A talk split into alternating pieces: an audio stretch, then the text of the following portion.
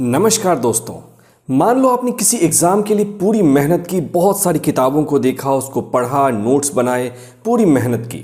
और जब आप वहाँ पे पहुँचे तो आपको पता चला कि आपका टाइम ओवर हो गया है, एग्ज़ाम ओवर हो चुका है। आपको कैसा लगेगा? ये एग्ज़ाम कहीं और नहीं, बल्कि ज़िंदगी है। इस ज़िंदगी में हम मेहनत करते हैं, अपने स्किल्स को अपडेट करते हैं नई नई चीज़ों को सीखते हैं। मिस्टेक्स को कैसे अवॉइड करना है, ये जानते हैं। और जब मान लो उस समय पे पता चले कि अब हमारी मृत्यु होने वाली है तो क्या होगा? जो टैलेंट हमने लिया है, जो गिफ्ट्स हमारे अंदर हैं, और जो हम सोसाइटी को दे सकते थे, खुद के लिए एक नई लाइफ बना सकते थे, उससे वंचित रह जाएँगे। और इसके लिए लंबा जीना ना सिर्फ़ ज़रूरी है, बल्कि हम सब की रिस्पॉन्सिबिलिटी है। और इस बात को साबित किया है जापानियों ने।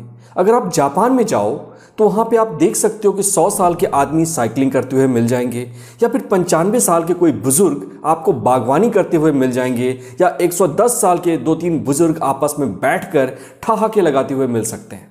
ये पावर है जापान की, जिसने दुनिया को सिखाया कि हमारी लंबी उम्र, जवान रहने का सीक्रेट, दांतों को सुरक्षित रखने का सीक्रेट कहीं हमारे जीन्स में नहीं, बल्कि हमारी लाइफस्टाइल में है। और कुछ छोटे से बदलाव करके 115 से 120 साल आराम से जी सकते हैं। इसके अलावा स्वस्थ रह सकते हैं, निरोग रह सकते हैं और पूरी तरह से अपने आप को एनर्जेटिक रख सकते हैं। मित्रों, ये वीडियो वाकई कमाल का है। इसको जब मैंने उनके रिसर्च को पढ़ा तो मेरा दिमाग हिल गया। इन चीज़ों को मैं सिर्फ़ आपके लिए नहीं, बल्कि अपने लिए भी बना रहा हूँ, क्योंकि मुझे भी इन चीज़ों को फॉलो करना बहुत इंपॉर्टेंट है और मैंने शुरुआत कर दी है। पहली रिचुअल जो वो फॉलो करते हैं, वो है हारा हज बुन में। आप कहेंगे, ये क्या बोल दिया? तो चलो आगे बताता हूँ। जो हमारा पेट है गैस्ट्रो इंटेस्टाइनल सिस्टम है, ये एक अपने आप में नर्वस सिस्टम है, इसलिए इसको सेकेंड ब्रेन कहा गया है। जब आपको भूख लगती है तो इसके अंदर एक हार्मोन बनता है ग्रेलिन। जब आप खाना अंदर लेते हो तो यहाँ से स्ट्रेच रिसेप्टर्स स्ट्रेच होते हैं और वेगस नर्व के थ्रू आपके ब्रेन स्टेम को मैसेज जाता है एफरेंट पाथवे में। वहीं वेगस नर्व से फिर से वापस इफरेंट पाथवे में मैसेज आता है कि लेप्टीन रिलीज़ करो। लेप्टीन क्या है? जो कि आपको सेटिस्फैक्शन का एहसास देता है। और वहाँ जो हमारे नर्वस सिस्टम है गट में मिसनर्स प्लेक्सस और बेक्स प्लेक्सस ये रिलीज़ करते हैं लेप्टीन और इससे हमें सेटिस्फैक्शन मिलता है और हम खाने को रोक देते हैं। लेकिन इस काम में 20 मिनट लग जाते हैं और एक इंसान नॉर्मल इंडियन इंसान इस टाइम में बहुत ज़्यादा ओवर ईटिंग कर लेता है। और आपको तो पता है, ज़्यादा खाने से मेटाबॉलिक सिंड्रम्स होते हैं। हमें ओवेसिटी आती है, हमारे काम करने की क्षमता कम हो जाती है जीन्स नेगेटिव वे में सिग्नल होते हैं, हमारी उम्र घट जाती है, बुढ़ापा जल्दी आ जाता है। इसलिए जापानियों ने इसका एक तोड़ निकाला है। वो सिर्फ़ 80 परसेंट जैसे ही सेटिस्फाइड होते हैं, उस खाने को वो रोक देते हैं। इसके कारण वो कम खाते हैं और निरोग रहते हैं। इसी का दूसरा वर्जन जो कि कॉन्गो में प्रैक्टिस किया जाता है, वहाँ जितना धीरे हो सके वो लोग खाने को खाते हैं, ताकि ब्रेन को सिग्नल चला जाए और वो आपको रुकने के लिए बोल दे। और मित्रों, हमारे वैदिक सिस्टम में भी कहा गया है कि खाने को 32 बार चबा कर खाओ, और तो और खाने को इतना चबाओ कि वो पानी की तरह हो जाए। भोजन को पियो और पानी को खाओ। इस सब का एक ही मकसद है कि आप स्लोली खाएँ, कम खाएँ, और जब आप कम खाएँगे ना तो आपके इंटेस्टाइन को रेस्ट मिलता है। आपके शरीर को ज़्यादा न्यूट्रिशन मिलता है गट को मेहनत नहीं करनी पड़ेगी और आपकी उम्र अपने आप लंबी हो जाएगी। दूसरा रिचुअल जो जापानीज फॉलो करते हैं, वो है they consider food as meditation हम अपने लाइफस्टाइल को देखें। आज खाना कैसे खाते हैं? टीवी चल रहा है मोबाइल फ़ोन देख रहे हैं टेबल पे किसी को किसी से मतलब नहीं है और जल्दी जल्दी खाने को ठूसते हैं। लेकिन जापानियों के लिए ये उनका एक पवित्र अनुष्ठान है। जैसे कि उनकी ये इबादत है, कोई यज्ञ है या मेडिटेशन है। जहाँ वो बैठते हैं, खाने को पहले एक साथ खाते हैं, वो ज़मीन पर बैठ कर खाते हैं। क्योंकि जब भी आप ज़मीन पर बैठते हो, अपने पीठ को बैलेंस करते हो। और इस बैलेंस में हमारा सेरिबेलम जो छोटा ब्रेन है, वो एक्टिव हो जाता है। इसकी एक्टिविटी के कारण हमारा पूरा मन शांत होने लगता है।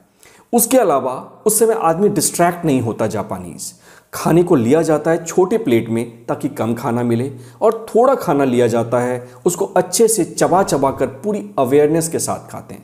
जब आप अवेयरनेस के साथ खाएँगे तो और स्लोली खाएँगे तो होता क्या है, हमारी डाइजेशन तीन लेवल पे होती है।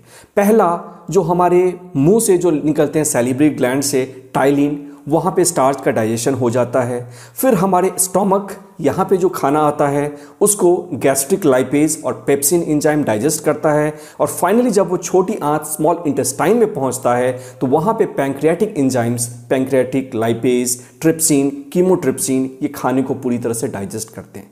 इस तरह से तीन लेवल की उनकी डाइजेशन होती है। लेकिन अगर आप मान लो जल्दी जल्दी खाने को खा लोगे, बिना अवेयरनेस के तो ये ऊपर वाला और स्टोमिक वाला, ये डाइजेशन नहीं होगा और इसके कारण ही लोगों को आईबीएस हो जाता है।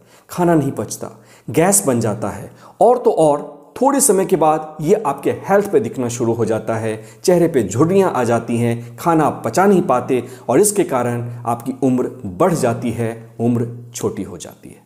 तीसरा पॉइंट है दे फाइंड देयर एक ही गाय मित्रों, अगर आपसे मैं पूछूँ कि भगत सिंह इतने निडर क्यों थे जो कि बिना डरे हुए फांसी के तख्ते पे चढ़ गए, या अल्बर्ट आइंस्टीन घंटों घंटों अपने प्रोजेक्ट में लगे रहते थे, उनको भूख प्यास नहीं लगती थी। इसका रीज़न सिंपल सा है, इन लोगों ने अपने पर्पस को ढूंढा और अपने पर्पस पे जीने लगे। एक डेटा कहता है कि 85 परसेंट लोगों को अपना जॉब पसंद नहीं है क्योंकि वो उस जगह जा रहे हैं जहाँ वो जाना नहीं चाहते, उन लोगों से मिल रहे हैं जिनसे मिलना नहीं चाहते और वो काम कर रहे हैं जिसको कि इंजॉय नहीं करते। और ऐसा वो क्यों करते हैं? ताकि दाल रोटी चल सके। क्यों करते हैं? क्योंकि वो डर रहे हैं कि मैं और कुछ नहीं कर सकता। लेकिन जैपनीज या फिर जिन लोगों ने अपने पर्पस को ढूंढा, वो करेजियस होते हैं। वो ये जानते हैं कि मैं किस काम के लिए बना हूँ, इस काम को मुझे ढूंढना है और उसी काम को करना है, चाहे उसमें सफलता मिले या ना मिले। और पर्पस इसके ऊपर तो मैं बहुत सारी वीडियोस बनाने वाला हूँ, लेकिन पर्पस को ढूंढना आपके लाइफ में बहुत इंपॉर्टेंट है। क्योंकि जब आप अपने पर्पस को ढूंढ लेते हो ना, आप अपने पर्पस में वॉक करते हो तो हर कदम पे लाइफ आपके लिए मिरेकल करता है। निकोला टेस्ला का एक एग्ज़ाम्पल मैं दूँगा। वो साइंस की फ़ील्ड में जाना चाहते थे। उनके फादर बोलते थे, तुम प्रेस्ट बनो।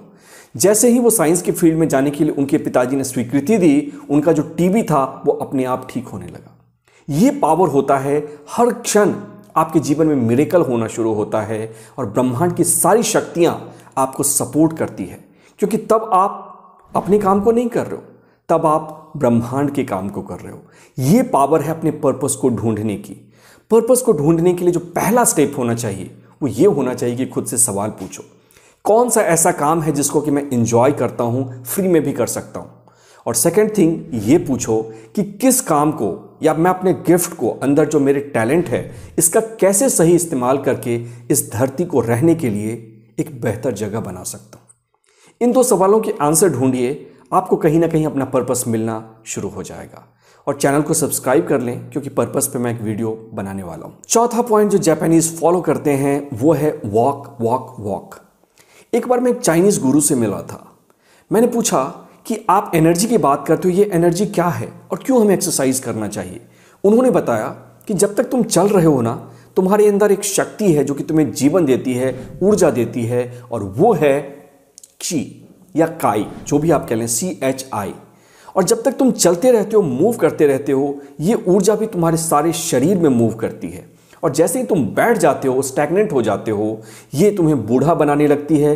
हृदय काम करना रोक देता है इंटेस्टाइन काम नहीं करता, फेफड़े काम नहीं करते, बीमारियाँ आनी शुरू हो जाती हैं। कहने का अर्थ कि तुम अपने बुढ़ापा को बढ़ाने लगते हो और मृत्यु के पास तेज़ी से भागना शुरू हो जाते हो। ये पावर है मूवमेंट की, और शायद ये बात उनको पता है। क्या आपको पता है कि इंडिया में जो साइकिल की सेल है, वो सेल आज थर्टी परसेंट हो गई है? क्योंकि इंडियंस मेहनत नहीं करना चाहते। वहीं जापान में पिछले तीन सालों में साइकिल की सेल तीन गुना बढ़ गई है। वहाँ जितने बच्चे हैं, वो साइकिल से ही अपने स्कूल जाते हैं और वहाँ जितने बड़े आदमी भी हैं, वो मेट्रो स्टेशन तक या फिर जो बस का पॉइंट है, वहाँ जाने के लिए अपने घर से साइकिल का इस्तेमाल करते हैं। इससे ना सिर्फ़ प्रदूषण में कमी आती है, बल्कि उनके अंदर स्ट्रेंथ आती है। अगर आपको जवान रहना है तो आपको एक्सरसाइज करना पड़ेगा मूवमेंट अपने लाइफ में इंस्टॉल करना पड़ेगा। और जब आप अपनी बॉडी को मूव करते हैं तो जैसा कि मैंने बताया फील गुड केमिकल एंडोर्फिन आपके ब्रेन में रिलीज़ होता है। और एंडोर्फिन का रिसर्च ये कहता है कि आपके ब्रेन के, नहीं, पूरे सेल्स के जीन में जो टीलोमरेज इंजाइम होती है, इसको बढ़ाता है। टीलोमरेज के कारण टीलोमेयर की लेंथ बढ़ती है और हम बूढ़े नहीं होते। क्योंकि टीलोमेयर ही डिफाइन करता है कि कब हमारी मृत्यु होगी और कितनी हमारी एजिंग होगी। अगर टीलोमेयर छोटा हो गया तो समझ लो कि हम बूढ़े हो गए हैं और मृत्यु आने वाली है। लेकिन टीलोमरेज टीलोमेयर को बनाता है और टीलोमरेज को बनाने का तरीका है खुश रहना और इसका तरीका है एक्सरसाइज करना। स्ट्रेचिंग और स्ट्रेंथ ये तो इंपॉर्टेंट कंपोनेंट होते हैं जो कि हमारे शरीर में रहने चाहिए। जब हम बॉडी को स्ट्रेच करते हैं ना तो जितने भी नेगेटिव इमोशंस हैं ये हमारे जॉइंट्स में, कोई हिप जॉइंट में, कोई एल्बो जॉइंट में, ये सारे के सारे निकलने शुरू हो जाते हैं। और स्ट्रेंथ जब हमारे बोन्स को और मसल्स को मिलती है तो इससे हमें ताकत मिलती है, हिम्मत मिलती है, शरीर को अच्छा महसूस होता है एनर्जी का महसूस होता है। और ये कारण है जापानीज़ का, जिसके कारण कि वो जवान रहते हैं, उनके दांत नहीं टूटते और वो हमेशा मुस्कुराते हुए रहते हैं। शायद ही आपको जापान में कोई ऐसा मिलेगा जो कि बहुत मोटा है। वो अपने वेट को इसी तरह से रेगुलेट करते हैं। इसलिए आप मूवमेंट को या एक्सरसाइज को अपने लाइफस्टाइल में शामिल करें।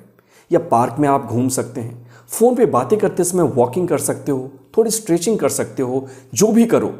लेकिन जब आप ऐसा करोगे तो आपके जो पुराने टिश्यूज़ हैं ना, ये टिश्यूज़ टूटते हैं और नए टिश्यू से रिप्लेस होते हैं। और जब आपके पास नई टिश्यूज़ होंगी तो आप ज़्यादा जवान दिखेंगे, अच्छे दिखेंगे हैंडसम दिखेंगे। और अंतिम पॉइंट है last but not the least love and care मेरे एक मित्र हैं, उनको ब्रेन स्ट्रोक आ गया, ज़्यादा उनकी एज नहीं थी उस समय छत्तीस, सत्तीस, सैंतीस। तो उनकी वाइफ ने डिसाइड किया कि मैं फिर से रीमैरिज नहीं करूँगी। उनका एक बेटा था। और उनके पिताजी बहुत वृद्ध हो गए थे बेड पे रहते थे, वो बस मरने की तैयारी कर रहे थे। लेकिन जब उनके बेटे की मृत्यु हो गई, उन्होंने बच्चे को देखा और देखा कि उसकी पत्नी, उसने डिसाइड किया है कि वो इनके घर में ही रहेगी तो रोज़ जिम जाने लगे। रोज़ न्यूट्रिशियस खाना लेने लगे। एक्सरसाइज करने लगे और ऐसी प्रैक्टिसेस की कि वो अपने उम्र से 20 साल ज़्यादा जवान दिखने लगे। ये पावर है लव की, क्योंकि उनको एहसास हो गया कि मेरे जाने के बाद इस बच्चे की देखभाल आखिर कौन करेगा। इसे सपोर्ट चाहिए और इसके लिए मुझे अपनी एज को कम करना पड़ेगा। बहुत सारे ऐसे लोगों पर रिसर्च किए गए हैं कि जिनकी लाइफ में प्रेम था, एक पर्पस था चाहे वो अपने पोते के लिए जी रहे थे, अपने छोटे बच्चों के लिए, भाई के लिए, पत्नी के लिए जी रहे थे, वो लोग ज़्यादा जवान दिखने लगे। लेकिन एक चौंकाने वाला डेटा इंडिया में है। वो कह रहा है, जिस तरह से हमारी कंट्री ग्रो कर रही है, उसी तरह से हमारे देश में वृद्धाश्रम भी बढ़ते जा रहे हैं। इसके कारण ही प्रेम की कमी हो जाती है और लोग जल्दी मरने शुरू हो जाते हैं। लेकिन जापान में कोई वृद्धाश्रम नहीं है। जापान में लोग वृद्धों को अपने घर में रखते हैं। क्योंकि उनको पता है कि इनके पास अनुभव है, इनके पास एक्सपीरियंस है। छोटे बच्चे बुज़ुर्गों के साथ खेलते हैं और बुज़ुर्ग छोटे बच्चों को कुछ सिखाते रहते हैं, उनकी देखभाल करते हैं। इससे उनके अंदर प्रेम उमरता है। और प्रेम ऑक्सीटोसिन केमिकल है, इसका रिसर्च ये कहता है कि सिर्फ़ ऑक्सीटोसिन का लेवल अगर आपके ब्रेन और बॉडी में थर्टी परसेंट बढ़ जाए तो पता है आप कभी नाराज़ ही नहीं हो पाएँगे, कभी फ्रस्ट्रेट नहीं होंगे। आपकी एंग्जाइटी डिप्रेशन गायब हो जाएगी। किसी भी बात को लेकर आप परेशान नहीं होंगे। लेकिन ज़रूरत यह है कि अपने मन और बॉडी को प्रेम से भरने की। इसलिए एक श्लोक मैंने बचपन में पढ़ा था। अभिवादन शीलस्य नित्यम वृद्धोपसेविना चतवारी तस्य वर्धनते आयुर्विद्या यशोबलम। जहाँ बुज़ुर्गों का रेस्पेक्ट होता है, वहाँ पे चार चीज़ें बढ़ती हैं। आयु, विद्या, यश और बल। और इसमें जापानीज़ बहुत ही मास्टर हैं। इसलिए जो भी आपके बुज़ुर्ग हैं या आसपास में हैं, उनसे बातें करें। उनके पास अनुभव है। उनसे कनेक्ट करने की कोशिश करें। हो सकता है कुछ आइडियाज़ उनके आउटडेटेड हैं, उन चीज़ों को रिजेक्ट करना है, लेकिन जब आप उनसे कनेक्ट करेंगे तो आपको कुछ इंसाइट्स ऐसी ज़रूर मिलेगी, जो कि आपके जीवन को बदल देगी। और जब आप ऐसा करेंगे तो आप ऑक्सीटोसिन के सहारे अपने ब्रेन की एज को कम कर रहे होंगे। भले आपकी बायोलॉजिकल एज कुछ भी हो जाए, लेकिन जो आपकी क्रोनोलॉजिकल एज है, जो एज आपके चेहरे पे दिखाई देगी, आपके लाइफ की होगी, वो एज बहुत ही कम होगी। आप लंबा जिएँगे, जवान रहेंगे। अंत में मैं इतना ही कहूँगा कि आपका ये जीवन सिर्फ़ आपका जीवन नहीं है। ये जीवन ब्रह्मांड का है। और ब्रह्मांड ने सिर्फ़ टाइम पास करने के लिए आपको नहीं भेजा है। वो आपसे एक्सपेक्ट करता है कि आप अपने स्किल्स का अपने नॉलेज का सही इस्तेमाल करके इस धरती को भी रहने के लिए एक बेहतर जगह बनाएँगे। आशा करता हूँ कि वीडियो आपको पसंद आई होगी। अगर पसंद आई तो एक कमेंट करके आप मुझे बता सकते हैं कि आप और क्या चैलेंज फेस कर रहे हैं अपने लाइफ में। मैं कोशिश करूँगा अपने वीडियोज़ के सहारे उसे हल करने की। याद रखिए, आप मेरे वीडियो से कुछ नया सीखते हैं और मैं आपके कमेंट से सीखता हूँ। यूँ ही बना रहे आपका साथ। फिर होगी मुलाकात। मैं पीयूष प्रभात। Thank you